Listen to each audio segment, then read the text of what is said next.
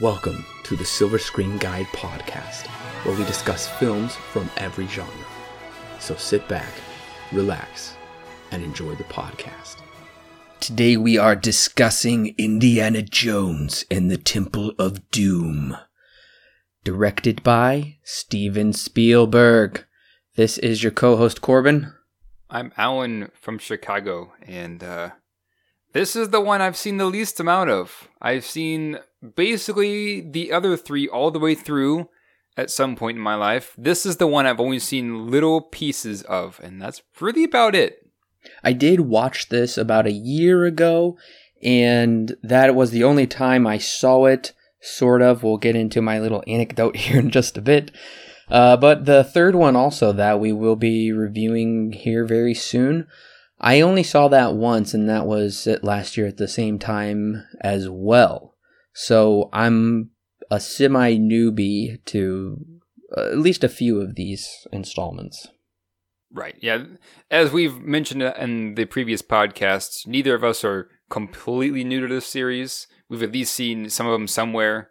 Uh, but yeah, this this is the one I think that we probably this one and for I think for you the next one we've probably seen the least amount of compared to the at least the first one and maybe in the la- in the last one I guess. This movie was released May 23rd, 1984, three years after the success of Raiders of the Lost Ark. Something you'll notice is the writer of Raiders of the Lost Ark did not come back, Lawrence Kasdan, who is quite famous for The Empire Strikes Back. Instead, Spielberg and Lucas got Willard uh. That's how that's, I'm going with it and yeah, pretty weird. That's it's it's tricky. And uh, Gloria Katz, and they kind of seem to be a bit of a writing duo. The only things of repute that I could find that they wrote were American Graffiti, which is a George Lucas film, and they did get the Oscar nomination for Best Writing. I have seen it. I don't remember very much of it. And they also wrote Howard the Duck. What? I guess it makes sense. That is Lucas, correct? Uh, I think you're correct. I I haven't seen it, but I think you're That's right. Interesting. Yeah. Yeah, I heard that Lawrence Kasdan once they decided to go with India and those who live in India as the main setting, Lawrence Kasdan is just like, no thanks, I'm good, and walked away from it after that, which is interesting Yes, I did find a quote from Lawrence Kasdan who said, I didn't want to be associated with Temple of Doom. I just thought it was horrible. It's so mean. Mm-hmm. There's nothing pleasant about it. I think Temple of Doom represents a chaotic period in both their, meaning Lucas and Spielberg, lives, and the movie is very ugly and mean spirited. Wow, those are really harsh words coming from Kasdan, who uh, was I would say fairly close writing with Lucas on Star Wars and Spielberg with uh, Raiders of the Lost Ark, but yeah, he right. really didn't want anything to do with this movie, and we'll get into possibly why he felt that way. Right, and I mean to be fair, they all Lucas was scared that he wasn't going to get Spielberg because he was coming off a pretty big project at this point. I believe it would have been Poltergeist. 1982. Uh, Anyways, he's coming off some pretty big project. Uh, and about the time Spielberg had found out that Lucas actually didn't write those two other scripts that he had promised that he totally did. Uh, and so part of that relationship between the two had also, uh, at least from what Lawrence Kasdan has said, had come out in the script. And he was, and he was also caught in the middle of this because, as you were just saying, he's pretty good friends with both the directors. Has worked with them before many times. And so Lawrence Kasdan is just like, I'm out of here, and gave the helm to two other people. Yeah. Uh, Harrison Ford, of course, did come back to reprise his role as Indiana Jones. Uh, everybody else in the cast is new, as far as I could tell. We have Kate Capshaw, Amrish Puri, Roshan Seth, Philip Stone, Roy Chiao, Ke Huy Quan, who played uh, Oh, I'm sorry, I pronounced that wrong. Uh, I will pronounce it better in just a bit when I get into the plot summary. Uh, but also returning is John Williams. Uh, the only thing that stuck out to me with this score is the returning themes that he already wrote for the previous movie. I didn't really pick up on a whole lot of things new that really stood out to me. Oh, there's there's a few things that I really do enjoy. Short rounds theme, and that plays every once in a while. Um, I that's that's the biggest one in my mind that I can think of that right off the bat is that that new composition, that new piece there. They do some newer stuff with the score, and this one they didn't do with the last one. It's a bit more playful, uh, just in general. It is. Uh, yeah. Overall, I mean, it's, it's John Williams, so it's a good. It it sounds good right.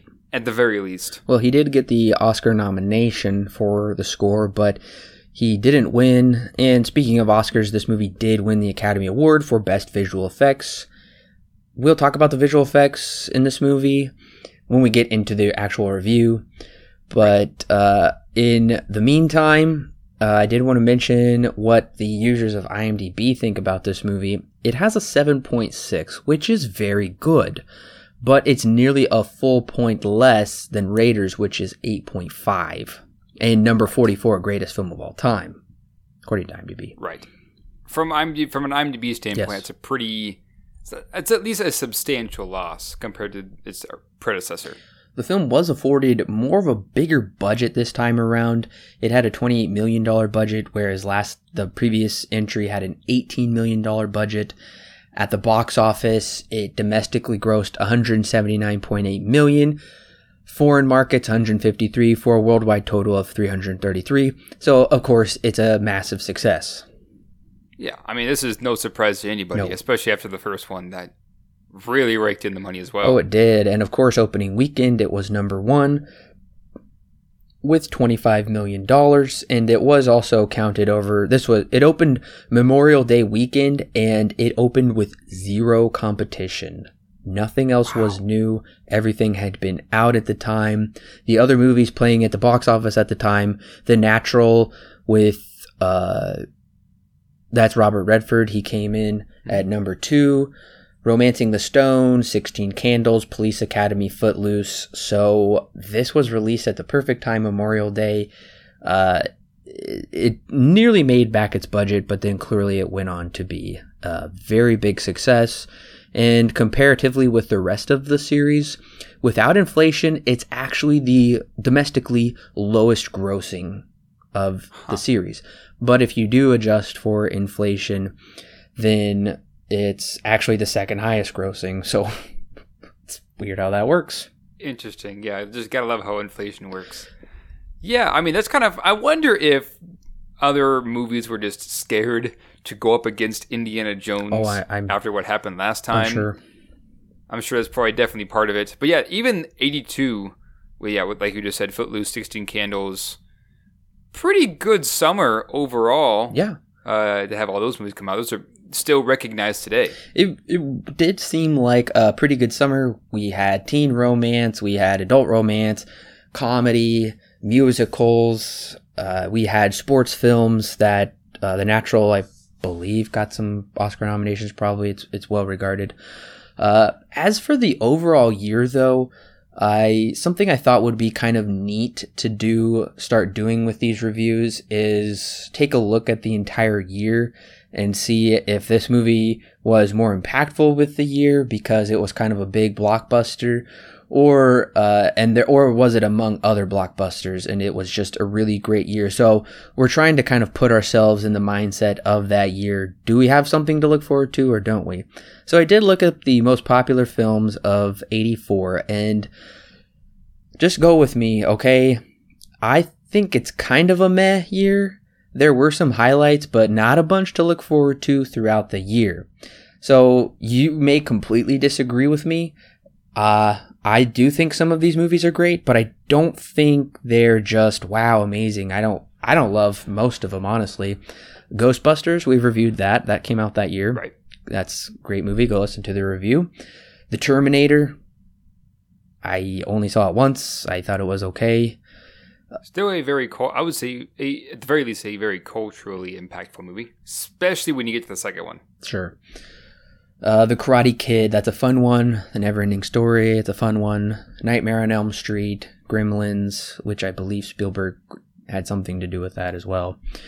Uh, Once Upon a Time in America, that was uh, Sergio Leone's last theatrical film. Uh, this one, Alan has brought up to me a lot recently Nausicaa of the Valley of Wind. Yes, it's funny. I bring, I talk about this movie a lot, and I have not seen it because I really want to see it. Came out in 84. I missed it at Ghibli Fest. Uh, also, like we said, 16 Candles and Footloose. So I think these Right. are mediocre to good movies. Some of them I don't care for. I've seen all of them actually, except for Once Upon a Time in America and Nausicaa. But I don't know, Alan, what do you think? Is this kind of a big year or is it just kind of a, yeah, yeah, okay.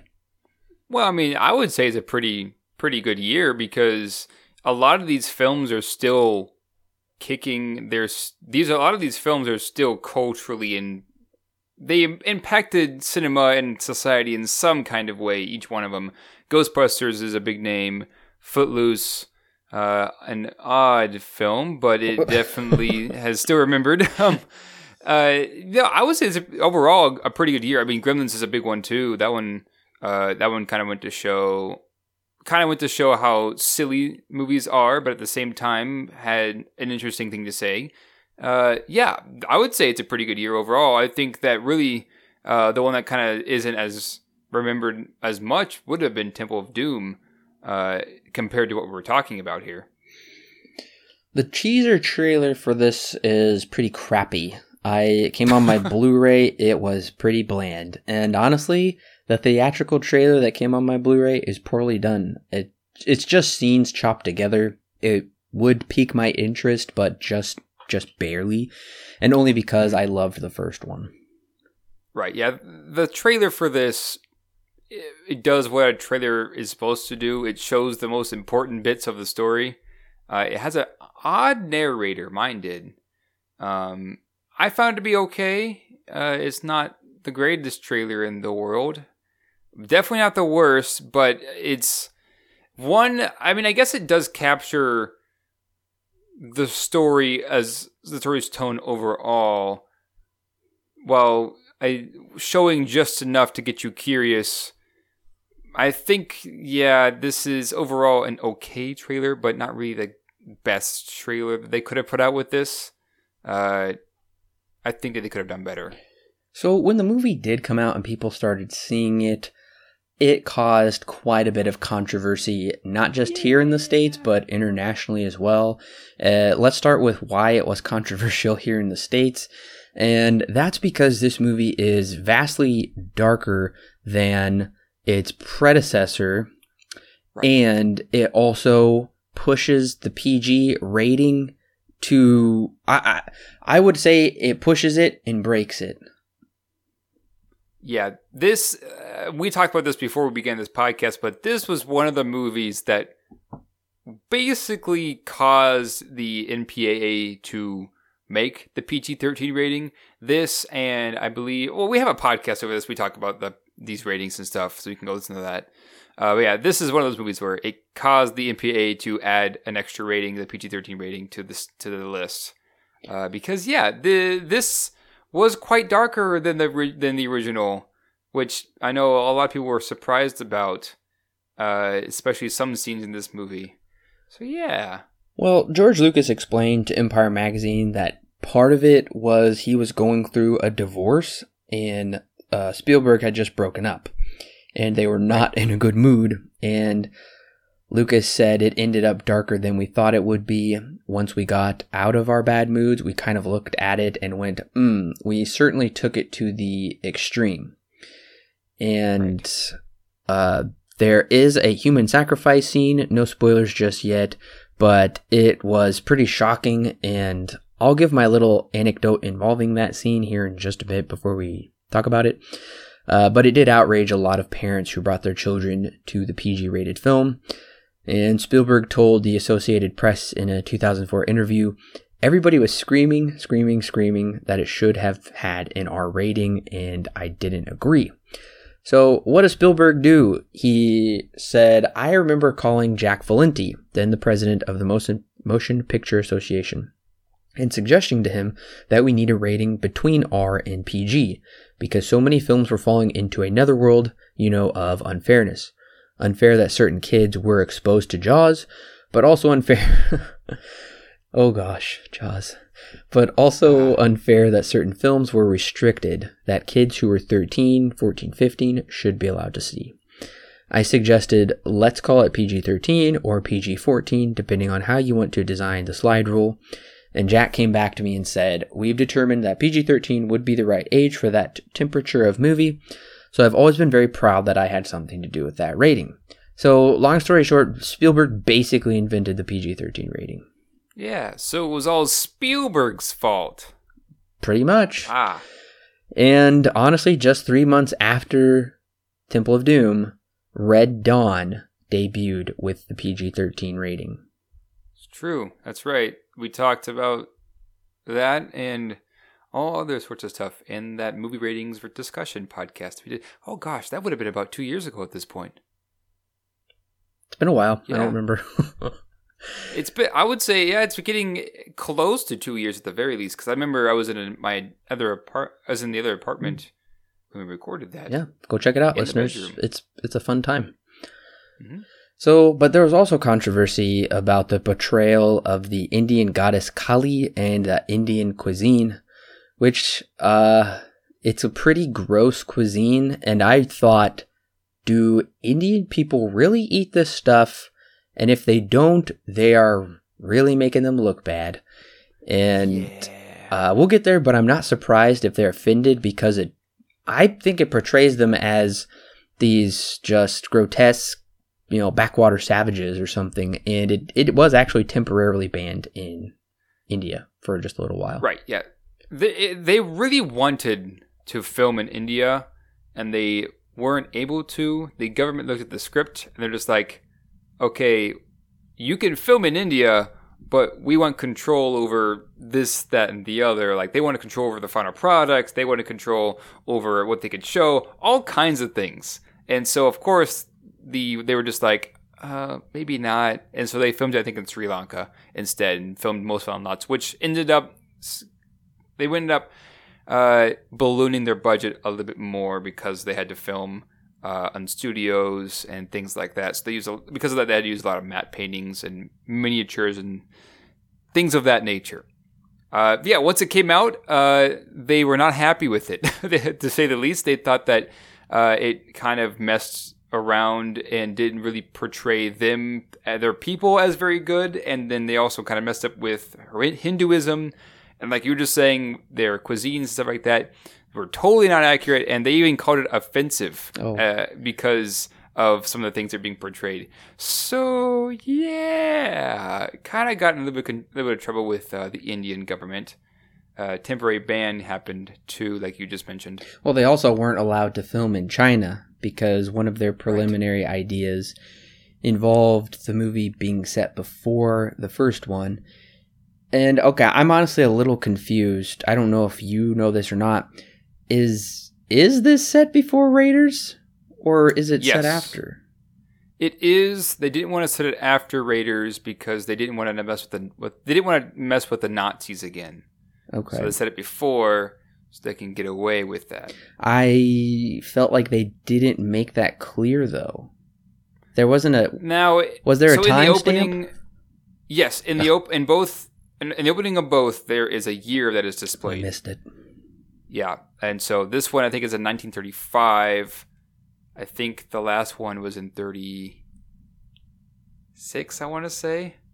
I Okay. can't exactly remember, but yeah. Yeah, well, we I'm gonna definitely check before we review the Last Crusade because I really want to be clear on that, and because I came into this movie very confused where Marion was.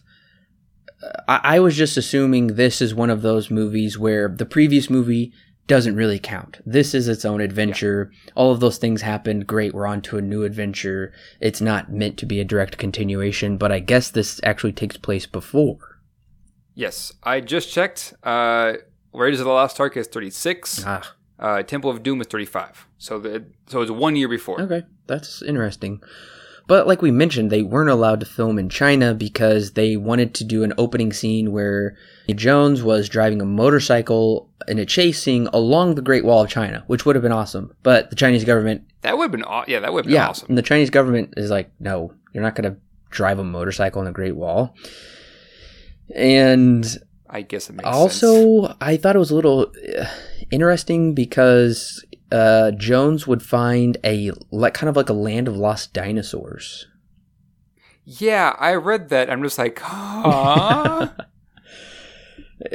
Don't think that would have worked. No, uh, this is I don't know. This is a decent amount before Spielberg would work on Jurassic Park, but it was getting very close to Michael Crichton's book coming out and Spielberg and Crichton working on that. I thought that was interesting. Also, they did uh, think about bringing Abner Ravenwood, who is uh, mentioned a few times in the first one, back, and uh, Marion would also come back. And also, there was possibly a plot about a Monkey King. Uh, that would still be in China. And I know the Monkey King has been used in other movies, but alas, the Chinese thing fell through, and none of the other movies have anything to do with China, as far as I know. Maybe the fifth one will be about the old Harrison Ford fighting dinosaurs with the Monkey King, like a Tomb of the Dragon Emperor. Right. And that, that would be interesting to have a movie about the basically about the adventures of Abner Ravenwood and Indiana Jones, and we get to see that falling out that happens there towards the end. That would been that would have been interesting to see to you know show what they went on, what kind of what kind of things they went after in that age. Uh, don't think we have that. think the farthest back we do go is a TV show of young Indiana Jones, which I haven't seen, but I know that it exists. So so far that has been made, as far as we know. I did also think it was interesting because we do have two new characters, Willie Scott and uh, Short Round. So where did they get their names from? Well, just like Indiana Jones was named after Lucas's Alaskan Malamute, the character of Willie was named after Spielberg's Cocker Spaniel, and Short Round was named after Huyck's dog. Yeah, so everyone gets a name from a dog. Right. I just found that right. funny. And also back when they were uh, making the treatment in 1982, the original title was Indiana Jones and the Temple of Death. Uh, also, a few scenes in this movie, don't worry, still no spoilers. Uh, but the fight scene in Shanghai, the escape from the airplane, and the minecart chase are actually from earlier scripts of Raiders of the Lost Ark. Yeah, I remember we did mention this in that podcast where they were they had so many ideas for what they wanted to do, and then they just couldn't fit a few of these, which do end up in this one uh, for the most part. Yeah, those are definitely ideas that they wanted to do and they couldn't do for one reason or another, and now they're here, they're back. Well, listeners, we are about to get into spoiler territory with Temple of Doom. So if you haven't seen the Temple of Doom and you don't want it to be spoiled for you, then go ahead and click pause right now because we are about to spoil it. So go ahead, click pause, go watch the movie, and come back and hit play, and we'll be ready to talk about it. Okay, so I have to change the very first line because I, I said picking up not long after Raiders of the Lost Ark. This is when I thought it was before. okay.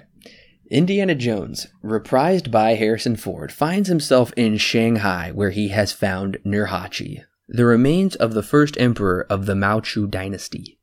He meets underworld boss Lao Che, played by Roy Chiao, at an upscale nightclub to make an exchange for a diamond. During the exchange, things go horribly wrong as Indy is poisoned and must retrieve the antidote from Lao's men.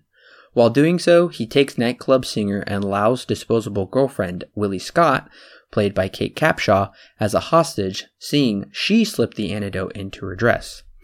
Chaos ensues as Indy must fight his way out of the nightclub and falls from the third story of the nightclub into the car of Short Round, played by Jonathan Ke Quan, an orphan boy who is taken in by Indy, and I guess swiftly abandoned for Raiders of the Lost Ark. No, I Yep. it's a dark, dark fan theory. Just forget it. A wild chase takes Indy to the airport where he has secured passage from a British friend named Weber, played by Dan Aykroyd. Huh? Did you did you catch That's that? news. Yeah, No. that was Dan Aykroyd. Huh. Wow. So his British friend named Weber uh, gets him on a plane to take them out of the country. But the plane is owned by none other than Lao Che. As the three unlikely passengers sleep on the plane, the pilots dump the fuel and parachute away, leaving Indy, Willie, and Short Round to figure a way to escape without dying. Indy fights a raft. Indy finds a raft which he uses as a makeshift parachute, skiing equipment, and, well, a raft as they slide their way through the wilderness of India. Once safely ashore, they follow an old Indian man to his village, where they are told of the dark and mysterious Pankot Palace, thought abandoned since the 1850s. The Dark Light has returned with a new Maharaja, played by Raj Singh, to lead it. The villagers recount how their children have been taken and their sacred stone, Shivalinga, was stolen as well. Indy comes to believe the Shivalinga to actually be one of the lost Shankara stones, bequeathed to the Indian people by the Hindu gods. Whoever possesses all three stones will receive fortune and glory. Indy and the gang accept the task and make their way to the Pankot Palace. Once they arrive, they find it to be lively with prominent Indian people. During dinner, they find the Maharaja to be no more than a young boy, who promises the dark magic of the Thuggees who once ruled Pankot Palace never shall occur under his rule. That night, Indy and Willie spark a battle of the sexes over who will give in to the other first, when Indy is all of a sudden attacked, but thwarts the would be assassin thanks to the help of Short Round. Inside Willie's room, they discover a secret passage that leads them to a secret Thuggee ceremony led by the evil Mola Ram, played by Amrish Puri. But before they get there, they have to deal with rotted corpses, crazy huge bugs, and a chamber with long spikes that nearly spears them to death. After the ceremony is over, Indy finds the captive children are being used as slaves in the mines beneath the palace. I don't know why. I don't know what they're mining down there. They're looking for the other two stones. How many Uh, stones are there? So there's somewhere here. So they have enslaved the kids, taken from the village. I thought there was only three, so there's more than three. They want five. Oh. Uh, they have three, and they need five to basically gain fortune and glory. Okay. Uh, then the Thuggee tribe will be all powerful. Well, thank you for making that clear. Yes. The three of them are quickly captured, and Indy and Short Round are tortured. Indy is forced to drink a black liquid that possesses him and turns him into a robotic voodoo doll. He is forced to put Willie in the cage to be lowered as a human sacrifice to the goddess Kali Ma. See, Mola Ram's goal is for the British India to be slaughtered, then overrun the Muslims, then the Hebrew god will fall, and then the Christian god will be cast down and forgotten. Soon, Kali Ma will rule the world. With Willie nearly into the lava pit, Indy is shaken back to awareness when Short Round burns him with fire. Indy rescues Willie and Short Round and they escape into the mines where the children revolt and the trio fights for their life. They escape out of the mines on a wild coal cart ride and barely make it out when Mola Ram triggers a massive flood that nearly drowns them alive.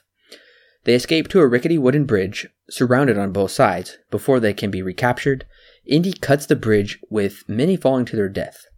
But Indy and Mola Ram square off for the final time as Mola nearly rips Indy's heart out.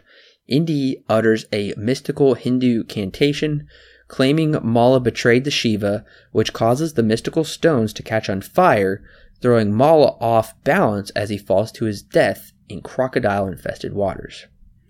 The trio returns to the village, the Sivalinga, along with the newly freed children. As usual, Willie isn't satisfied with the adventuresome life with Indy, but he's having none of it. So he uses his whip to force a consensual kiss on her as Short Round shields his eyes and all the children hug them as credits roll. Quite the uh, interesting movie we have here. Oh yeah, uh, you, you Um, thought the first one was a little mystical, little magical. This one is that to the extreme. I began to notice something as I was watching it.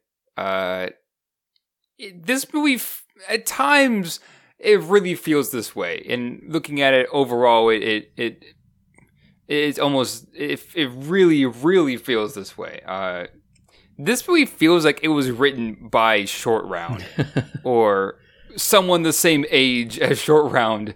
Because one of the things that I began to pick up on is that we just kind of make things up as we go along.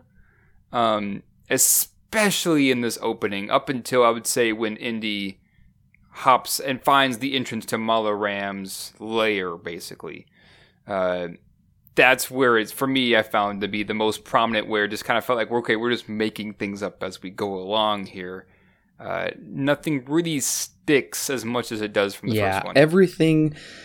Uh, the whole plot is happenstance.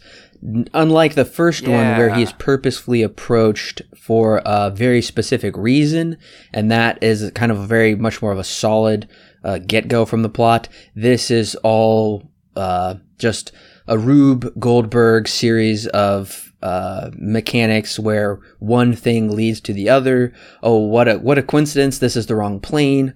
Um, we'll get into it. I don't want to like give the whole thing away here, but Right. yeah, you're definitely right. Where it's just like, wow, they accidentally fall into the plot of this movie, and for some reason, like actually, legitimately, they accidentally fall into the yeah, plot they of this li- movie. they literally do.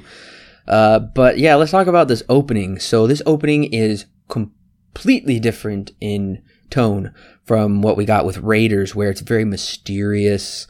They're hunting for a treasure. Indiana's kept in shadow. This opens with kind of a Broadway type musical. Also, the title is Mm-hmm. behind her body for some reason. I didn't like that. Yeah, So? I mean, odd stylistic choice to do that. I like the song. Sure, I'll give yeah. it that much. I don't know what they're saying, but I, I like the song. I know what they're Um, saying because Indy uses the line, uh, anything goes, I think. Is that what he says? Well, yeah, yeah. Well, okay, Oh, except for that one line that's in English, I guess.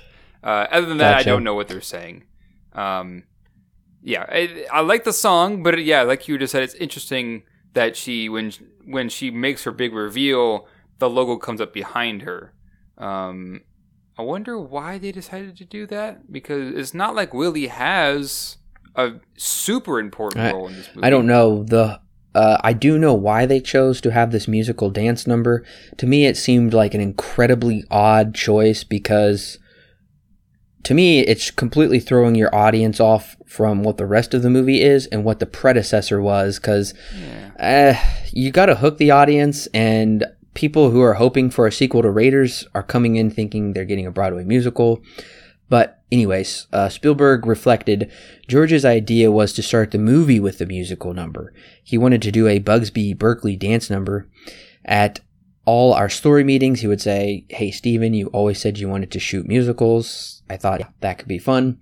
So that's basically why we have this big musical number and essentially this battle of the MacGuffins. Right, right. I wonder because okay, the the very first one, the opening of that one, even though the idol never really comes back, the idol is not the point. The point is we're being introduced to our main character and our main villain here, and we get to we get the difference of viewpoints when it comes to archaeology. Uh, we do get the introduction to Indiana, which is kind of undermined, but that's okay because we already had one from the first one. And then we have the villains here who never come back again. Uh, and then we have Willie who has little role in this story. It's it's weird to have this opening that honestly feels the more I think about it kind of pointless other than just to have a fun action scene not long after right. And unlike Marion, who he had a past with, who I think had a fairly well chemistry with, they played off each other. They both kind of had these um, bullish, aggressive tones that clashed, but then worked well and, uh, at times. Yeah, Willie here is. It's all happenstance. He doesn't intend to take her with him she just happens to come along for the ride because she happens to slip the anecdote to the because he is poisoned. She slips it in her dress, and he has to take her along with him, I guess. They had to get out of there as quickly as possible. It does become Right. a crazy battle royale extravaganza with balloons and confetti and g- giant gongs and gangsters and kung fu and lots of laughter. Um, spearing people with shish kebabs on fire. It's a crazy Yeah, opening. I find it to be kind of funny, but I also find it to be a little too much. Yeah, and then we have that one character who brings Indiana the diamond, and we know we find out that they have some kind of past. Indiana, I forget his name, but the waiter that comes up, and he dies like literally seconds after he's introduced, and it just kind of feels like it was wasted. Uh, yeah, this opening's odd. I will give it this: it is fun to watch Yeah, absolutely. but it is kind of hard to follow at times because there is so much happening and there isn't much weight to it like the original that it just kind of feels like uh what's the best word it kind of feels a bit too cartoony Well, yeah, and in my notes, I said I'll go so far as to say it's goofy in Oh, a yeah. lot of ways. yeah it is and like you said Uh, things just kind of keep things just happen by happenstance and they just kind of keep happening because they they jump in the car uh, after falling down from uh, I think that I think they're like kind of like awnings. I don't know the specific Yeah. word for them. Uh, yeah, that's all. they rip through all of those into the car uh, that just happens to be there. Uh, they drive, they get away from the bad guys and drive to the airplane that just happens to be uh, not of the ba- who the bad guy owns it.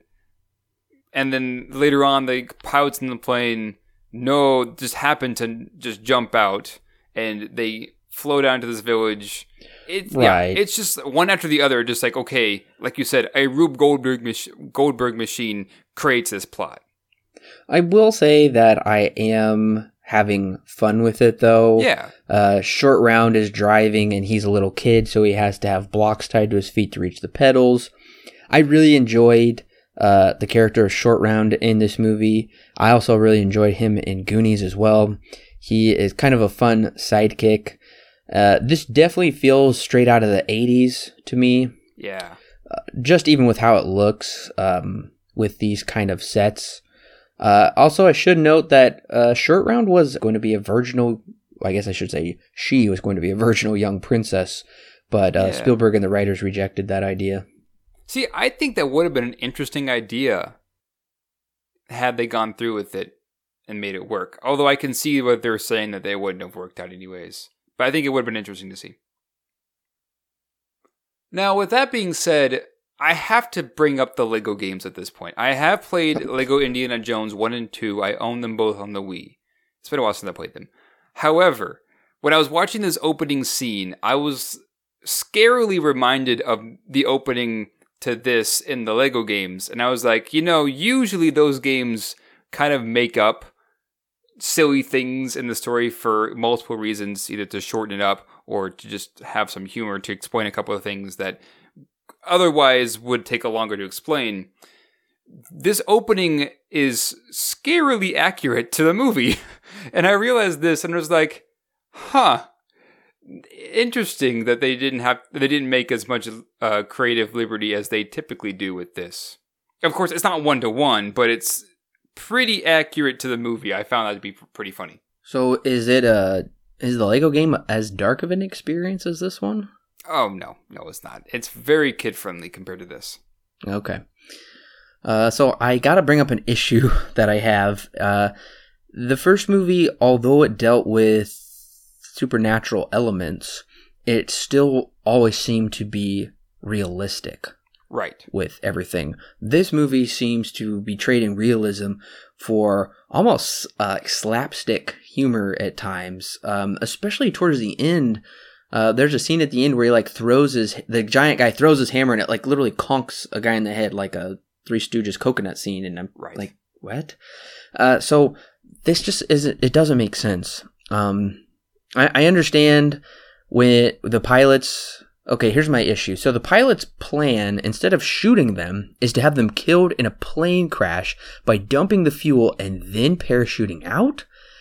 That just seems dumb. Why wouldn't they just shoot them and then land their plane? It it just felt unnecessarily complicated to achieve something wild and crazy. It, Oh, I, I'm, I'm all for having fun, but if you're gonna make things, if you're gonna like make it really complicated and difficult, then I can't help but notice that. A- Absolutely, yeah. I was thinking that exact same thing. I was like, okay, it would be easier if they just shot them and then just toss them out the door instead of dumping the fuel, getting on parachutes, jumping out of the plane, and hoping that they would die. It just seems like a logical step to just shoot them. You would, assume, at least, that that's the logical thing that they would do. So I'm kind of having flashbacks already to my first viewing experience about a year or two ago with this movie. I remember this movie being relentless action. It, the pace was such that it didn't really give the audience time to breathe. And I will say that is the way for this opening. We're not even 20 minutes in, and we've had two major action sequences. And I, I'm wondering if the rest of the movie will be this way, where we would have nonstop action book ended with brief moments of respite. Uh, what are you thinking at this point? Because it's a lot so far, and we're not even 20 minutes in. Yeah, at this point, I'm picking up. I'm just like, okay. Obviously, this is not going to be the same experience as the first one. That's rather cartoony. So I was beginning to pick up and beginning to understand where this movie, was going to end up going. Uh, yes, it is very fast paced, not just in its opening, but uh, basically for the rest of the movie. But up until this point, I'm just like, like, okay, um, this is really silly.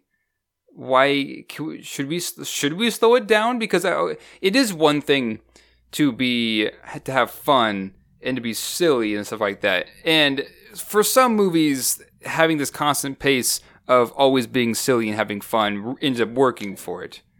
And then there are some movies wherein you need to have those moments where it just kind of slows down and explains things like the first one so in this one i'm uh, kind of a bit confused i suppose because I would assume that it would be best if we sat down and talked about what just happened, um, but we don't. We just keep going, and we never really acknowledge the opening, aside from the fact that we—that's how we got Willie on the story.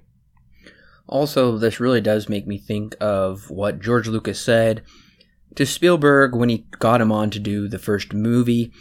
Spielberg always wanted to do a James Bond movie, and if you've seen any of those, probably besides the Daniel Craig ones, you'll know there is some really over the top action sequences that require all kinds of gadgets and falling out of planes and skiing.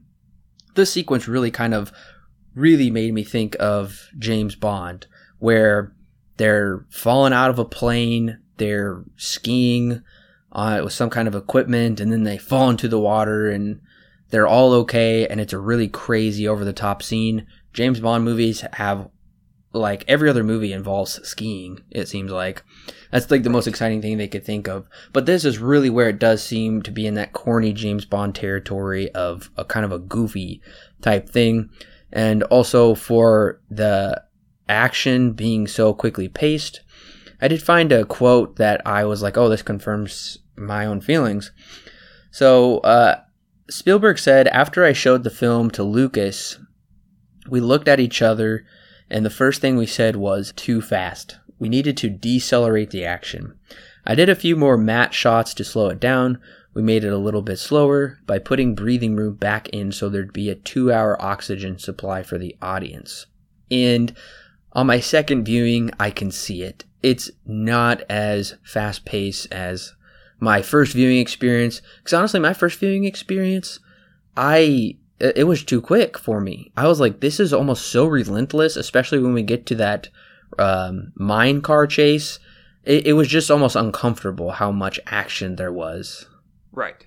Right. And uh, this is no like Mad Max Fury Road where there is a ton of action and that is the center point of the of the story, but it takes its that movie takes its time to slow itself down because it knows that it is so nuts that you need that breathing room. And even with this edit, there are times where I'm just like, yeah, but can we just maybe slow down a little bit? Because in this opening, things just kind of flew by, and we don't really un- we don't really take time to explain what happened. We just kind of move on from it, and it makes it feel like I guess we don't need to worry about it, which in some aspect we kind of actually don't. There could have been I, this movie probably should have been padded out just a little bit to maybe hit that two hour mark or maybe two hour and five minute mark, and it would have helped significantly uh, with this pacing. Because even now, I'm just like, can we just slow it up just a little bit, just slow a little bit? I think that would have worked. Uh, but yeah, this is really quickly paced, which for some, for a little, for some, it may not be an issue at all. But for a guy who really enjoys having, you know, a movie explained or at least taking time to let the audience breathe, it would be nice to have.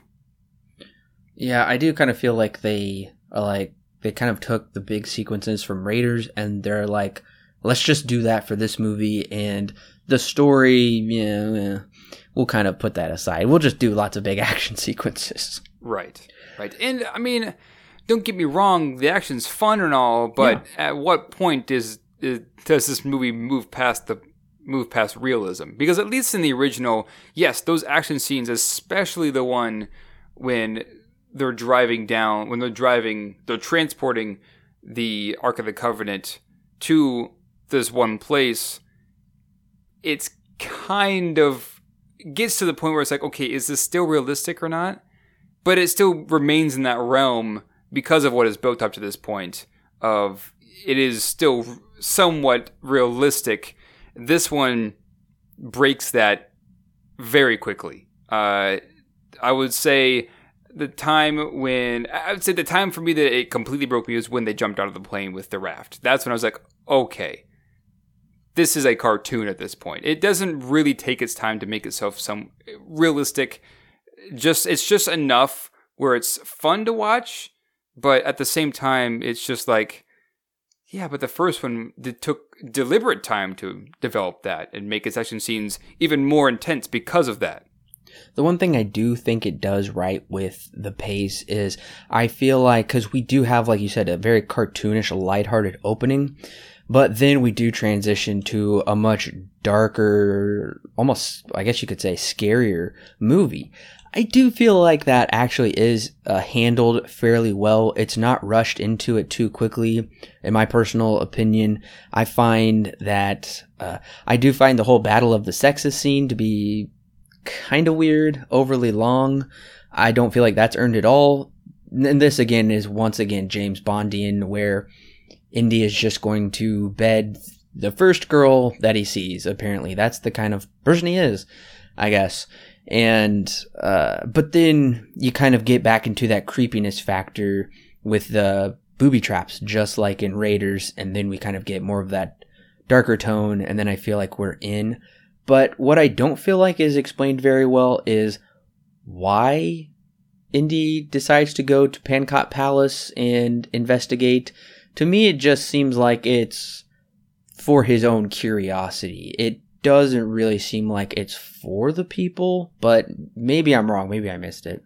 So they do explain in the movie that uh, there has been activity in Pankot Palace, and they don't really know why. Uh, it's been basically empty for a long time, and so Indy at this point has heard that oh they took I think one of the stones uh, from this village, and so he has to go get it back. And then he hears that there's been activity in Camp Pankot Palace, so that he puts those two, pieces together and heads there. That's the reason why he's going to Pankot Palace, is because there's been activity there, hasn't been there for a long time. So they're suspicious that that's where it, the stone ended up at one point. right, and I, I got, yeah, it, it does make sense. And I did get that. I just felt like it wasn't justified. Oh, yeah. Yeah, no, I, I agree with that. Um, it's, it's it's one of those things where it doesn't really wait for the audience to understand. It just jumps right in. Um, yeah. And now, to be fair, uh, this is already quickly paced. The logistics of the story here don't matter nearly as much as the original do. Uh, which is also interesting, but I guess I can understand why. They want it's interesting because they want, I guess, from what I'm seeing, they're wanting to broaden this to a wider audience because now we have a kid in the mix. So they're already marketing to kids at this point. Uh, then later in the movie, things happen. It's totally not PG worthy. Uh, Right, Especially it's- not now. Oh yeah, it's it's definitely a bait and switch where very almost friendly friend fam, family friendly cartoon opening. We've got a fun kid presence as a sidekick. Goofy scenes of Kate Capshaw acting like a goof and trying to get on an elephant, and the Indian people's mouths are agape at her. Uh, yeah, and then that's where the bait and switch occurs. They've got the audience hooked for the first half hour, and then boring stuff at the palace, kind of some inappropriate sexual stuff that might go over kids' heads. I don't know. And uh, then we get the the dark stuff. Yeah. Now, I have to admit, uh, some of the sets in this movie look eh, pretty incredible. Yeah. Uh, I and even some of the visuals that happen, like the first time we get to see the inside of the pit here, I think it's actually right at the scene. Uh, there's really, it's a good shot, and it really does bring up, as you were saying, the, that scariness factor. It, there are some really impressive, and sometimes topping the original in terms of set design and shot composition and things like that. There are some really freaky images in this movie, but they kind of work. I mean, they look good, but for an Indiana Jones movie, uh, I don't know so much about that. But I will say that this has some pretty incredible set design at the very least. And like I said, like I just mentioned, sometimes topping its original. And I completely agree with that 100%. I loved. I, I- don't think I had an issue with any of the sets in these movies. I love these Spielberg movies, and I feel like that is one of the things Spielberg was definitely known for during the 80s to craft really immersive, big environments, uh, really neat sets. And I really honestly miss those because with CGI, it doesn't feel the same at all. Uh, you can't beat uh, practical, actually built sets, and I loved seeing those uh, giant sets. I'm thinking of uh, Goonies at the very end with the ship. Uh, also, just a number of other uh, sets that were real life built. I definitely love the sets. I also think the color palette in this movie is very vibrant at times. The way the sunset is used, the way daylight is used, also the reds and kind of the tans in the palace. Um, it, it can be vibrant, but also subtle at times. So yeah, Yeah. the sets and color palette I think are really great. Yeah. So uh, we haven't talked about Willie just yet. Oh, and I feel we probably should. Uh, I bring this up because up until this point, I've pretty much hated her. Um, She's quite quite annoying in this movie, and I would say right about this point, she's toned down quite a bit. Not a not a ton, but more than she's not as intrusive, I would say, as she was in the first half of this movie. But this first half of this movie, when we are taught, when we are introduced and we get to know Willie some more, oh my word, she's super annoying. Yeah, I I had that question for you actually here in my notes. Uh, she is very annoying because she is a loudmouth. She has to yell everything. Everything is such an exclamatory statement. It's all over the top. Uh, her nails are busted. She's not into that. She, uh, ugh. I I could go on about it, but I don't. I don't want to waste your guys' time. With, Yeah, It's not she's a it. walking cliche. That's the problem. And the last one, although they did exploit the fact of prettying up Marion, she was still hard. She was very jaded. And that made her a very interesting character because of that, because she's not like your typical princess. Willie is a princess in this movie. She's very, she comes from a very pampered lifestyle. Uh, and at the very least, she does hammer in that the big idea of fortune and glory. Uh, at the at least she does that. But uh, overall, I don't see much reason for her to be here. She doesn't really help Indy grow in any way. Uh, she doesn't. She's here uh, more as a plot device for a couple of scenes. She's already really annoying and like I said, I wa- pretty much a cliche at this point. I I struggle to understand the reason she's here, except to gain audience, uh, gain audiences, I guess.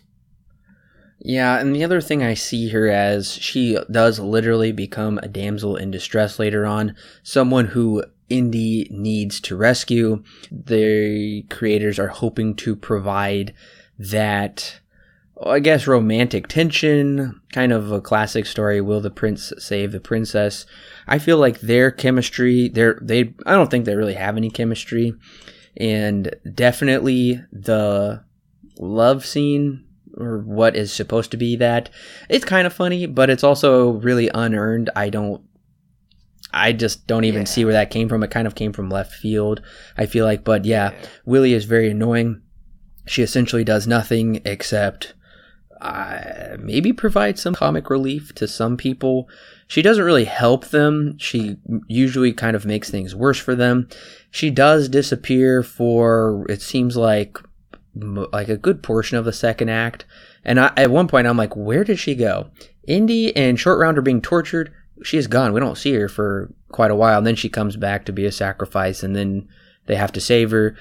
I don't know. I guess I don't know. It's it's different because we do have a kid in the mix, so they're like, well, let's put a woman in the mix and somebody Indiana can protect. He can play off of. Uh, he can kind of tease because that was a really enjoyable part of the first movie was his antagonistic relationship with Marion. They try and repeat it here, and it doesn't work. Yeah, y- you could probably write her out of the movie and still have just as good of a time.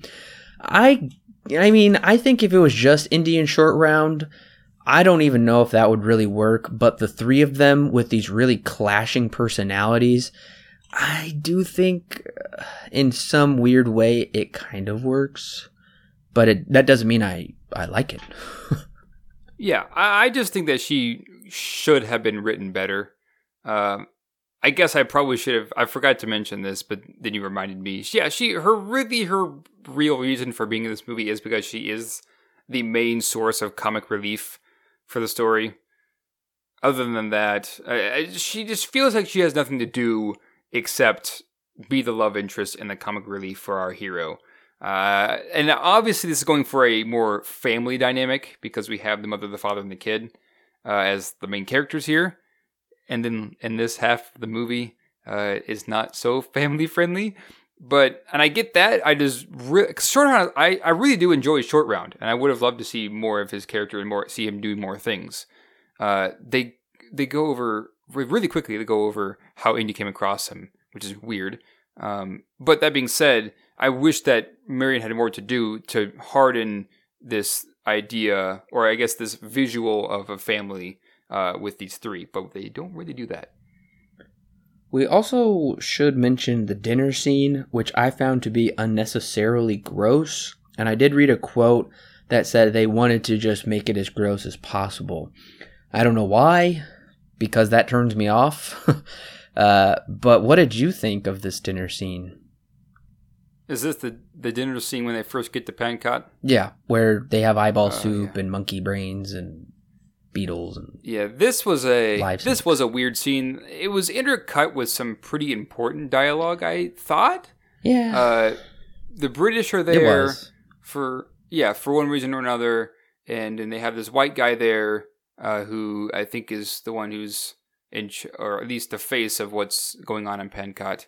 Uh, pretty important dialogue happening, and then we also have Short Round and Willie make uh, making jokes for the audience. And when we cut back to them, this is an odd scene. Um, I I don't really know why it's edited this way. It just, I really want to know who was in the editing bay uh, when they were doing this because it, it just it feels weird, like to a point where it wouldn't be something that Lucas or Spielberg would have done. Well, I do believe it was. I, I don't think it was their idea from what I read. It was, I think it was one of the screenwriters. I think it might have been Gloria Katz's idea. But she kind of suggested it to him, and they just kind of were like, yeah, like let's be really gross with it and have a lot of fun with it. I didn't really take it that way. And this coupled with kind of uh, right before we get in the palace, there's this kind of gross, blood-stained, finger mutilated idol. Uh, that, and then right before the guy gets his heart ripped out, uh, that all culminated in my dad shutting it off for us when I was quite a bit younger. So I told you listeners last time when when my dad and I watched Raiders of the Lost Ark on TV, he shut it off right before the end because uh, he just didn't want to deal with me having nightmares with those angels of death, uh, their scary faces ripping through people. And then with this one, uh, it was really gross. I remember it being so gross when I watched this part when I was younger. I don't remember a thing about the Chinese thing. I think we started it later into the movie at the Pankot Palace, which honestly you could do and not really miss a thing. Basically, yeah. Uh, but yeah, I remember he was about to rip his heart out, and my dad clicks stop right there. And my dad's like, "This is just too gross. You're too young. You don't need to be watching uh, this kind of stuff yet." And uh, so I had never seen it until I was I don't know what 22 years old. yeah, that's this is the scene that got parents be like, "Uh-huh," uh, for what happens here, and then a couple of scenes later yeah, this is one of the things that are controversial. And then, of course, the dinner scene we just mentioned, more pounds of controversy laid, laid onto this movie uh, for these two scenes. Uh, well, I guess the the last scene and then whatever happens after this first half. So, yeah. Well, and honestly, so this is where the real adventure begins. To me, it seems like yeah. right here at the Thuggee ceremony, and we're an hour. Which is interesting because it's underneath Willie's room? I did wonder about that, and the only way I can justify it is that is just um that's not the best way to get there because they uh have to go through crazy booby traps. So what's the yeah. point of even creating it uh, if it's not a viable way to go into the place? I don't know. It I don't know. I guess expressly for curious people like the American Indiana Jones coming to Pankot Palace, and uh, it's just kind of like what you're saying. It kind of seems like they're just making it up as they go along. Some of this is all too convenient how it occurs.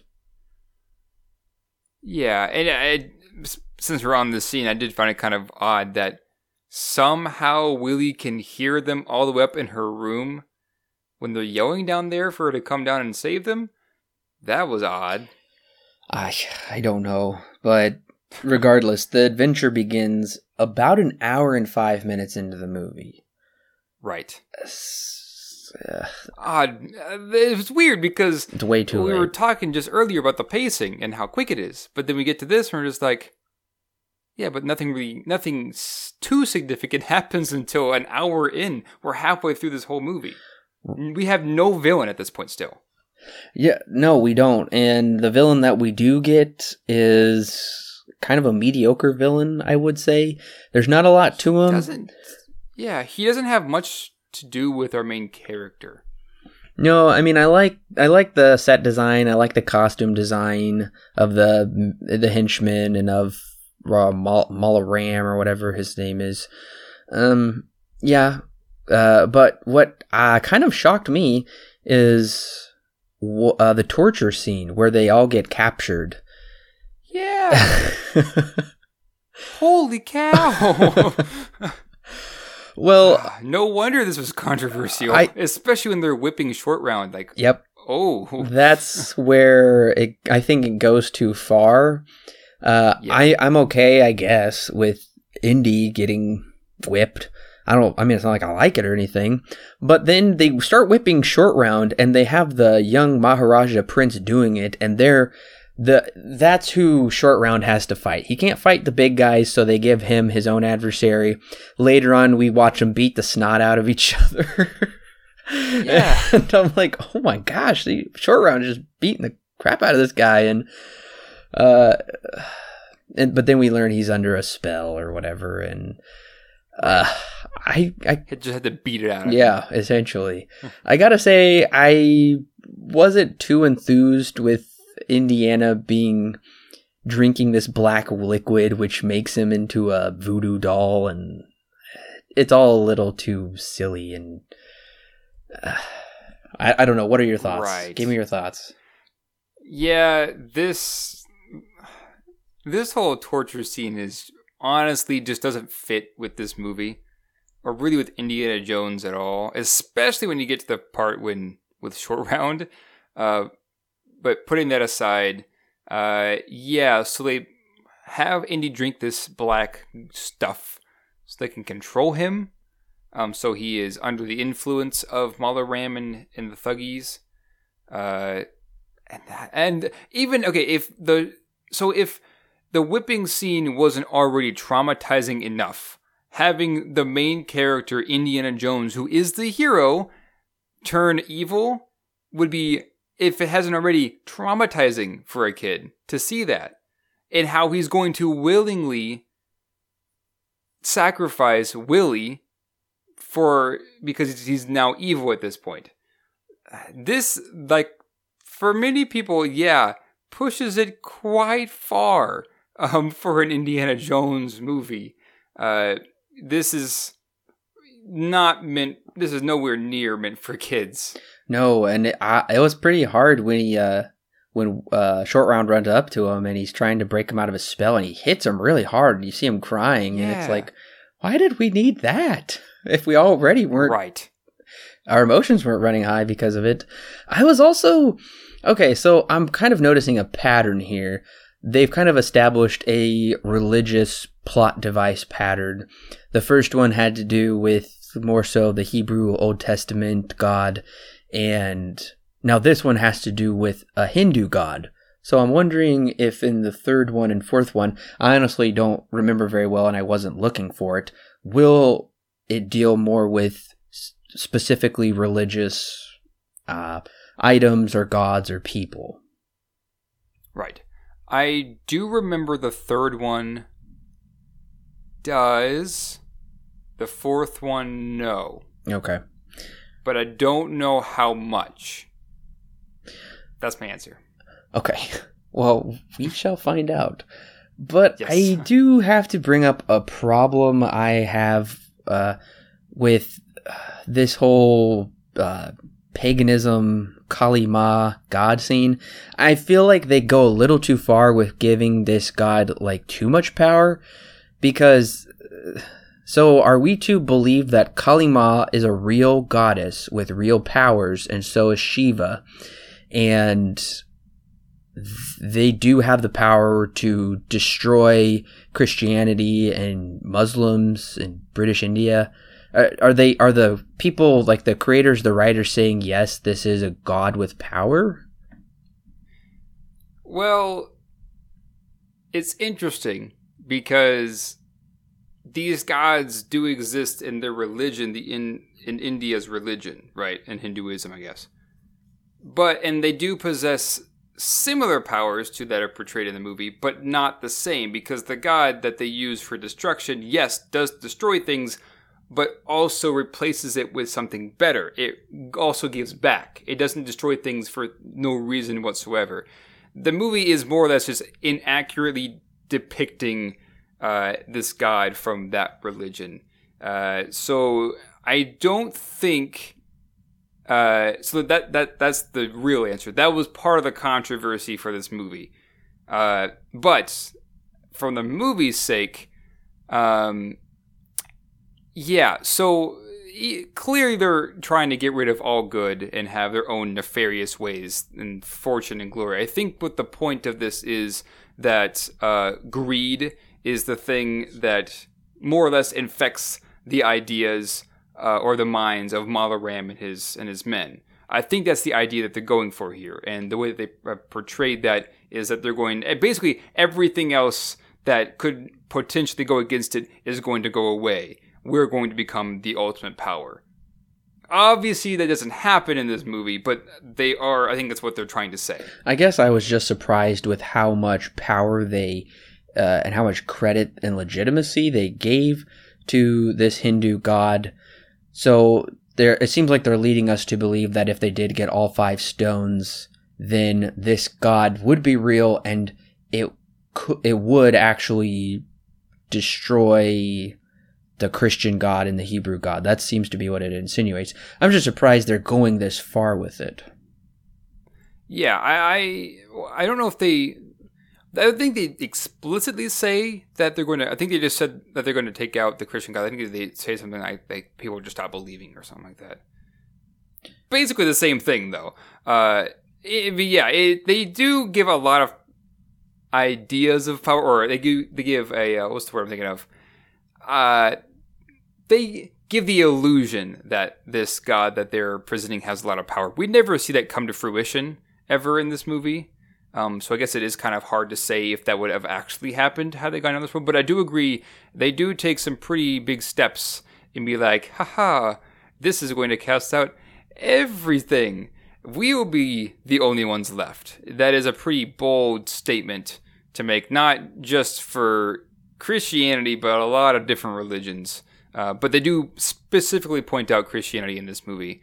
Um, that is controversial, but once again, like I mentioned earlier, this is not truly how it works in with Hinduism. Right. It just if the scene wasn't dark enough, we have to end the scene with the British India will be slaughtered, we will overrun the Muslims, the Hebrew God will fall, and the Christian God will be cast down and forgotten. Soon Kali Ma will rule the world. I'm like, why, why do we have to go this dark? I mean, just right. I, I don't know. It just it just went to a very dark place. Uh, yes, yeah, a very odd dark place. Yeah, and uh, also I couldn't help but notice the similarities between this evil shaman guy and the, and the evil magician shaman Tzekel-Kan from The Road to El Dorado, which was made by DreamWorks, which is basically I think Spielberg created DreamWorks essentially. I believe you're right. And yes. uh, just there's a lot of similarities even between a bit of their looks, a bit of their actions, what they do. So I don't know. I have you seen the Road to El Dorado?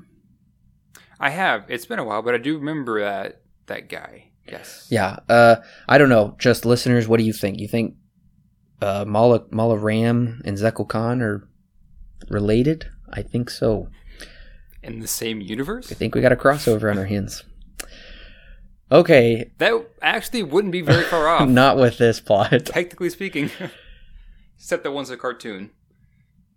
But who cares? Uh, I do like when Indy gets uh, burned by the fire. Wake up, Indy! You're my best friend. he just burns his flesh, and Indiana Jones screams his body because that just fixes everything. I know, and uh, I gotta I gotta compliment the kind of active camera as it moves with short round as he is escaping the slave mines. It's on his level. It's running quickly. I thought that was a, an exciting scene. Uh, I mean, I do like the scenes where the kids are kind of revolting and they're kind of having fun, knocking out the bad guys. Except we do have to watch them get uh, get beat up too. So it kind of works until they all get yeah. smacked around with their sticks, which which does hurt. Uh, Indy's got some Right. deep whip lines. No blood, but deep whip lines. Yeah, yeah. uh, Once again, it is kind of. I guess we forgot to mention he is whipped with his own whip. Ah, To just add to that, let's just do it with his own. add his own insult to injury. Right. But yes, you do. You do get brief glimpses of the. Uh, I guess it would be scars at this point of whatever he was whipped. Right. Although we don't see them in Raiders of the Lost Ark. Hmm. Just bringing that up. Continuity issues. Plot holes. Uh, okay, but Willie is being lowered into the lava, and I don't care. Same. In fact, in my notes, I said just let her go. Yeah, there's no tension in this scene. it's supposed to be a very tense scene. I found there to be zero tension because clearly they're not going to let Willie be burned alive in the lava. Uh, that's just a little too obvious with how this movie has set itself up. And honestly, I don't care that much about her character. They've not given me any reason to be really concerned for Willie. First of all, because she's been gone for like the past 20 minutes, and now she's a sacrifice, I guess. Uh, and then when Indy saves her, she just slaps him in a weird slapstick way. And I mean, I chuckled, Yeah. but I was like, what? Yeah. And in this action scene too, at this point it's just like okay, now we're okay. One of the things that I really enjoyed about the first one is that every action scene had great purpose to it. They all had great stakes. They all had great weight to them because they were important to the story. This one, it kind of just feels like we're shoehorning in action Oh, yeah. scenes left and right to make it more exciting, which in some cases doesn't work at all because eh, this is a good scene, a good example of that because it doesn't feel like there needs to be one here. It feels like it's just there for entertainment's sake rather than here to increase er, here to advance the story in some way. The first one did great with that. The, every action scene had purpose and was very intense because of that. This one, it just kind of feels like, oh yes, that we're gonna jump right into an action scene here because we haven't had one for a while. And and yeah, it's nothing It just- but action upon action here. Um, we've got multiple fights going on at once. The only one I'm confused about is Willie seems to kind of disappear for a bit. What is she doing? How is she not involved in anything? And this also seems like they kind of wrote themselves into a corner with one too many characters to juggle here with too much to do we can't have three concurrent action sequences going on at once. Plus, Willie has nobody to fight really, so she kind of has to be like the AI video game assistant to um, kind of give you weapons or ammunition when you need them, if that makes sense. Right. Yeah, she's the uh, Elizabeth from Bioshock yes, Infinite. or possibly, um, depending on how bad I was playing in The Last of Us, Ellie would give me some shotgun rounds if I really needed it. Right. Well, at least in that one, Ellie does, you know, Oh, some yeah. stuff. She'll attack guys I every once no, in a while. I am in no way comparing Willie and Ellie. Please don't hear me think that. please, yeah, no, please don't no, do that. I just was saying that on some minor level they would help you out during an intense battle. That's all I'm saying. yes. Oh, don't no. get confused uh, with uh, Corbin saying, "Oh yeah, Ellie is." No, that's not what I said. No, oh gosh. it's Uh, false. yeah, no, I I do have to agree though. She, why does she hold short round back? I guess I can see it from giving a more motherly role. Yeah, I guess. It just feels che- like insanely cheesy at this Oh, it point. does. Uh, but we do eventually jump on the mine car chase, which I think is a blast. It reminds me of Donkey Kong Country for my Game Boy SP. Exactly what I, I that's exactly what I put in my notes. Like, okay, there's no way that Donkey Kong did not take from this movie for that one those few levels. Oh no way! I mean, it's it it looks really similar, and Yeah. it's it's just as intense. I think because it, it was a hard level. Anyways, uh, at at a certain point though, I become exhausted with this scene. It is too long. Also, some of the visual effects are stunning, but uh, there's one shot of them in the cart from behind. It looks so horrible. It is clearly a propped up dummy. Oh man. Yeah, there's the f- one of the turns that they they have. Uh, you can clearly see, especially with Indiana Jones, that his so they clearly have dummies here, of course. yeah. Uh, and this is probably a miniature, if I were to guess. Yeah, probably. Uh, but they round this corner. I think it's one of the first corners that they take. You can clearly see that Indiana Jones is really skinny, and he has got a- this really big head, and obviously it's fake. And I'm just like, that, ooh, this look great. But I will agree with you. This scene is freaking awesome until it keeps going, Yeah. and then it begins to wear. Absolutely. It is kind of interesting though that okay, I, I can understand I can understand why this did win best visual effects because it really pushed the envelope with certain scenes. It did a lot of things that would seem impossible. Now clearly to our 2018 eyes, we can spot out you know everything that is fake and it's really obvious. Sometimes I'm like, wow, that's actually very well done and I can see for the time. But the one thing that is interesting is I can't help but draw a parallel to this mine car chase and the scene in the Humphrey Bogart film The African Queen where they're going down the rapids and it's obviously not real. It's it's just like wooden dummies propped up sitting there, you know, bobbling like wooden people as they go down the rapids. And it's a little similar with this, But the African Queen came out, I think, probably, oh, at least 30 years, 20 to 30 years before this. And clearly we can see advancements in special effects had been made, but they're still using some of those really, really old effects that, you know, people would not use today. Uh, with those dummies. Right. I, I don't know. I'm like, that's really similar, but this movie is much newer than the others. And yet it still wins right. for best visual effects. So clearly they're still using that. Clearly for this time, those effects have dated. Uh, especially in a really, from this minecart chase scene on, you can clearly see some of the visual effects that they have uh, going on here, uh, whether that be a green screen in front of them or when they hop out and they tip over the, I guess it would be a, I guess not really a water tower, but it holds a lot of water and has a spigot on it. Has a lot of water. Anyways, it, they flood uh, the they flood the mine and they hop out and they walk across uh, the hole that the water's coming through. You can clearly see the mat around them and uh, the black line that outlines each of the characters. Some of the visual effects, like I just mentioned, doesn't date very well here, unfortunately. Uh, there are clearly times where it was faked, uh, which once again is probably due to the fact that they had to record in studio because they couldn't get access to India. Well, and this is a, about a 30 minute climax, it feels like.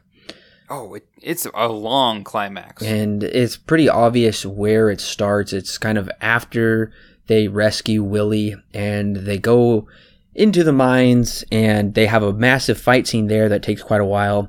Then the the you know little car chase takes a long time and then it's still not done because they somehow get separated and Indy has to fight people.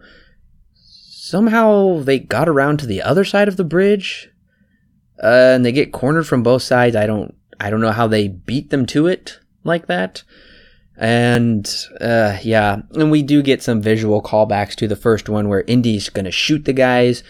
He doesn't have his gun, so he has to fight them this time. I will say right. how uh, Harrison Ford looks with his machete and his ripped shirt and his whip and everything. That's quite an iconic scene.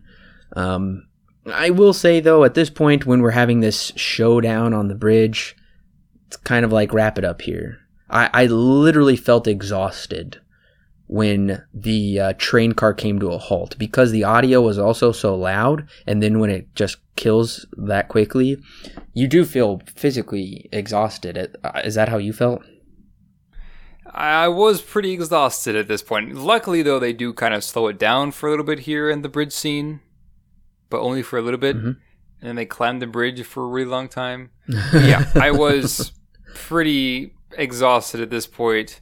I'm just like, okay, I like. I mean, action is fun and all, but I need some kind of point uh, to it. So here's some. Uh, so yeah, here's something I really don't like is.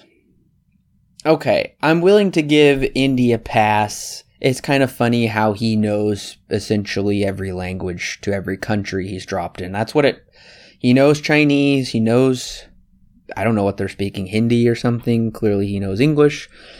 Yes. Uh, I think he spoke a little German in the other one. Uh, clearly, he's one of the, spoke a little bit Chinese here too. Yep, just a man for all seasons. I'm willing to give it that. What I'm not willing to give him is that he knows. Okay, so him and the bad guy are hanging on the bridge Indy says, You have betrayed Shiva, and then he starts reciting some sort of incantation.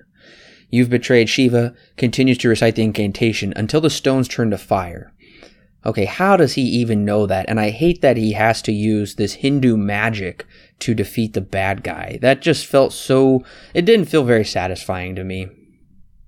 Yeah, I mean, I get the idea. They're essentially uh, they're using his Mola Ram's power against him in this scene, but we haven't really built the villain up very much, anyways. And yeah, this is odd. And I guess it is kind of a callback uh, to the first one because the first one does deal with these angels of death um, which for a movie that's kind of realistic, uh, seeing that is really odd, but given the context, it makes sense, right? This one's different. Uh, and so it, what's really odd too is that both of the two of the three stones fall out of the bag and they fall into the river. And Indy gets the next one um, after that's the last one, which is the right one for that the village is looking for. Yeah, this is kind of odd. It I wouldn't say that it's completely out of left. It isn't completely betraying Indiana Jones, but in some sense, it doesn't fit because there isn't the correct context for it being here. And even then, yes, why does how does he know these lines that will do this? And why didn't he do it before? Um, I don't know the answer to that. That is weird and un kind of a Deus ex machina. Oh, it absolutely is. That's exact. Yeah, I was I was exactly thinking this is way too uh you know, Deus Ex Machina, where at the very last minute, he now knows a magic spell to stop the bad guy. We've never seen Indiana Jones use magic before. And this is where I feel like they are clearly giving credence saying the Hindu gods are real, they have powers. They're just one in pantheons of gods. The God of the Old Testament is just one as well. I do feel like that. I feel like it undermines first movie because uh, they're giving such credence and power to the you know the God of the Old Testament, the Christian God, whatever you want to. They're one and the same, um, and that was by no power of Indy whatsoever. They were trying to. The Nazis were trying to do something unholy with something holy, and there was dire consequences. This just is like you know battle of the gods here, I guess, and use your magic however you will. And somehow Indiana is now a magician, sorcerer. I, it's I was shocked to say the least, and I didn't like this. Um, I also found it to be very Darth Maulian how Mola Ram falls to his death, and we get to watch the camera fly down with him. Yes, that is interesting, but at the same time, when okay, so when Mola Ram first falls and runs into Indy before he falls down into the into the river, you can clearly see the ropes on Indy holding him to the bridge, and I think you could also see the ropes holding uh, Ram to the bridge. I noticed and the that. Oscar goes to yes. and then when he falls into the river, they used the Wilhelm scream. Yeah, they used it twice in this movie. Oh, I must have missed They used the it once first in the beginning. Yeah, it was with the Chinese man in the beginning. Oh, actually, I do remember that. Anyways, now usually you do that for comedic effect, and perhaps that was that was what they're going for here. But it just seems Ugh. inappropriate to use it for Mola Ram. It does. the The whole thing is inappropriate. Anyways, uh, Yeah. so we're back at the village. Uh, I couldn't help notice. I'm reading the Golden Compass right now, and they have surprisingly similar plots where these children are taken for an evil purpose, and a small band has to rescue the children. I'm not at the end yet, nearly there. I don't know. I'm wondering if there's some. I don't know. I couldn't help but notice the differences. Or, no, I'm sorry. I couldn't help but notice the similarities. Yeah.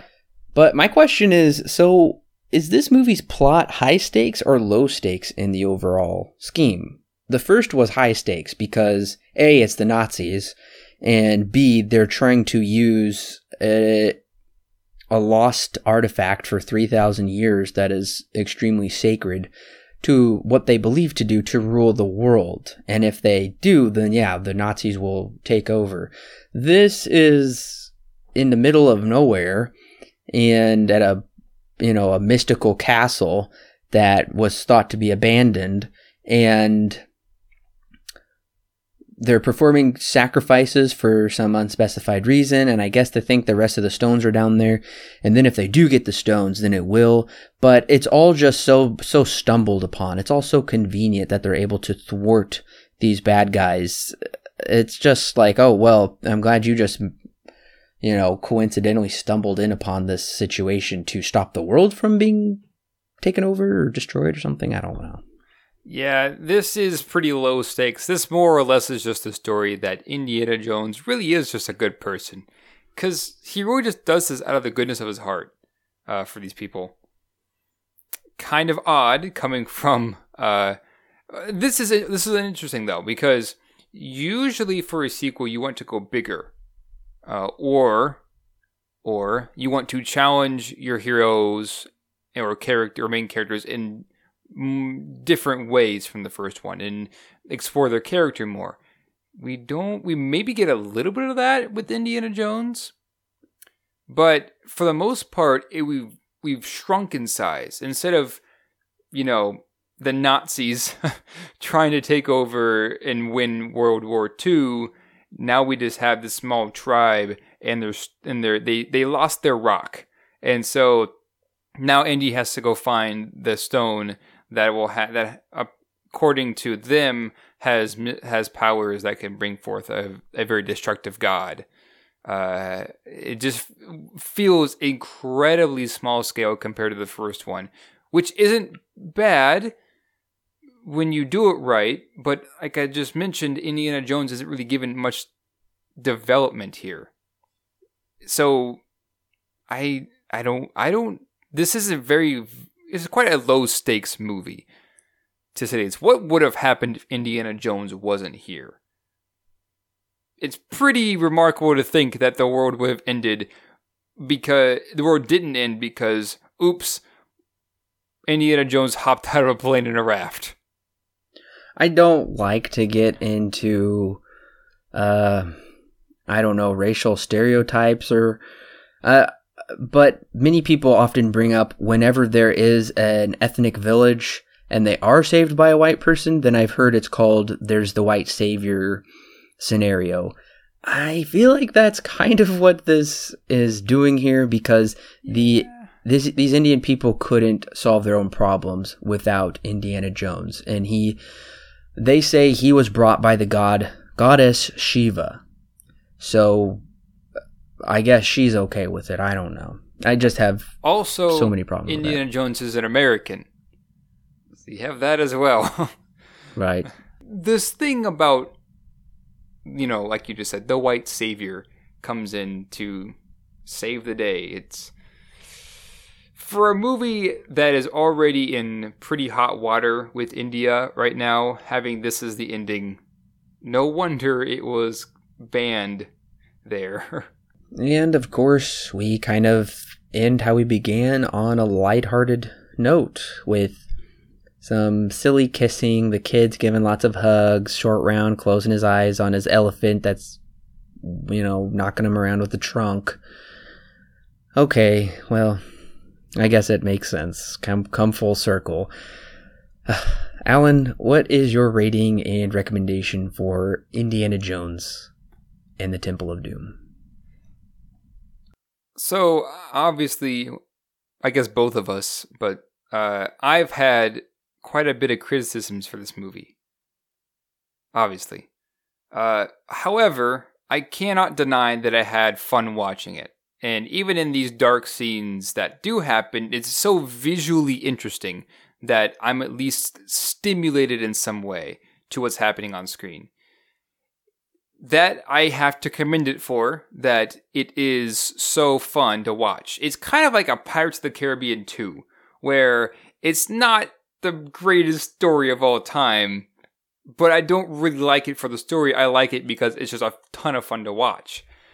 That's this movie. This is a lot of fun to watch, but when it comes to the story and everything that makes a sequel, it kind of falls flat. But then I, of course, I have to account for what I don't like about it. I have to account for some criticisms, of course. I haven't grown up with this movie, and so that's part of the reason why I'm I am as critical as I'm being right now. But I have to say that this really doesn't do much for the Indiana Jones character, except to say he went on more adventures. Well, we already know that from the first one. And we get to what we should be seeing is the most important adventures. This doesn't feel like that. This doesn't feel like a very a an adventure that grew Indy's character in such a way uh, to make him what he is in the next one. yes, one could argue that the goodness of his heart to help this tribe helped him, or was part of what developed him into what happens later. But even that just seems really far fetched to me from what we see in what we see at the beginning of this one. That being said, it has really, really good sets and really good music. This is no surprise. This is John Williams.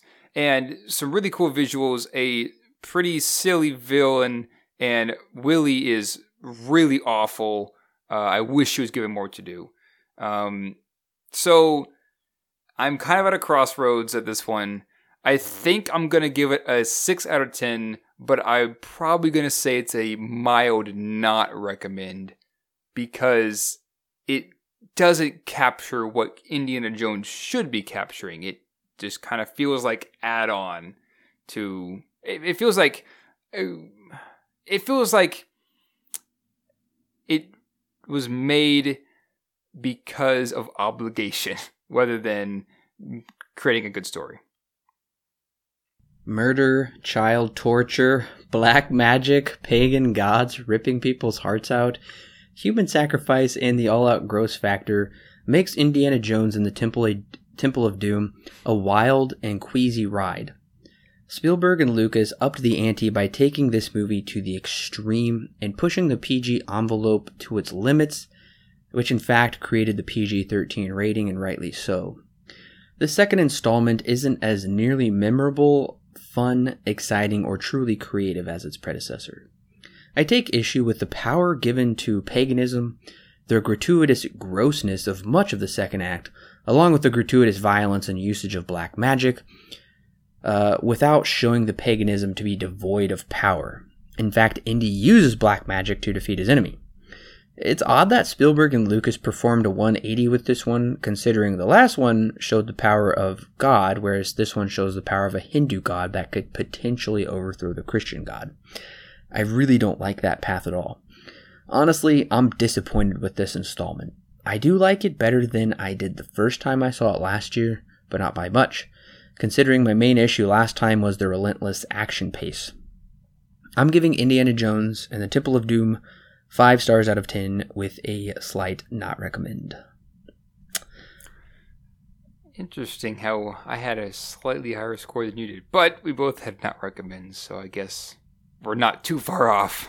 no, and it is unfortunate that this is a not recommend, but it is it really took a fall clearly for both of us coming off of Raiders. Honestly, I I can't see myself watching this one again.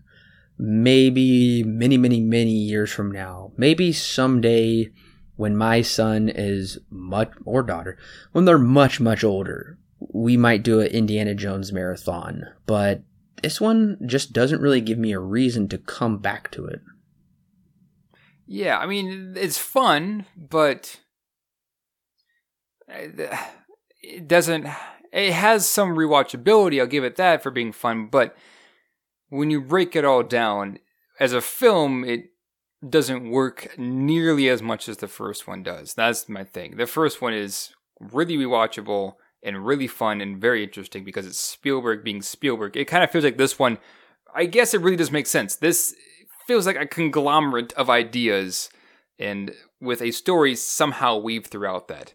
Uh, from a relationship with George Lucas, or I guess a relationship between two dudes, uh, two great directors, um, that had kind of a falling out at this point because Lucas accidentally forgot to write the script.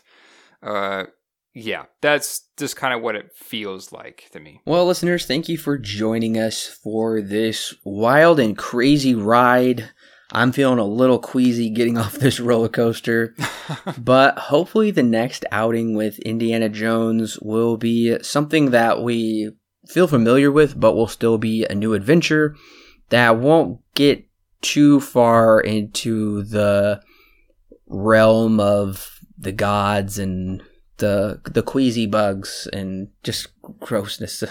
This movie was all over the place with tone and whatnot. But thank you for joining us, and uh, I'm excited to return to the Last Crusade. I've only seen it one time. I um I've got high hopes for it because I did take a peek at the IMDb rating, and I've got a lot of hope. I've got a lot of uh, hope riding on this next one. I don't think I'm going to be disappointed. So we're going to be coming to you with that review here very soon. You won't have to wait very long to hear the next installment in our Indiana Jones retrospective series.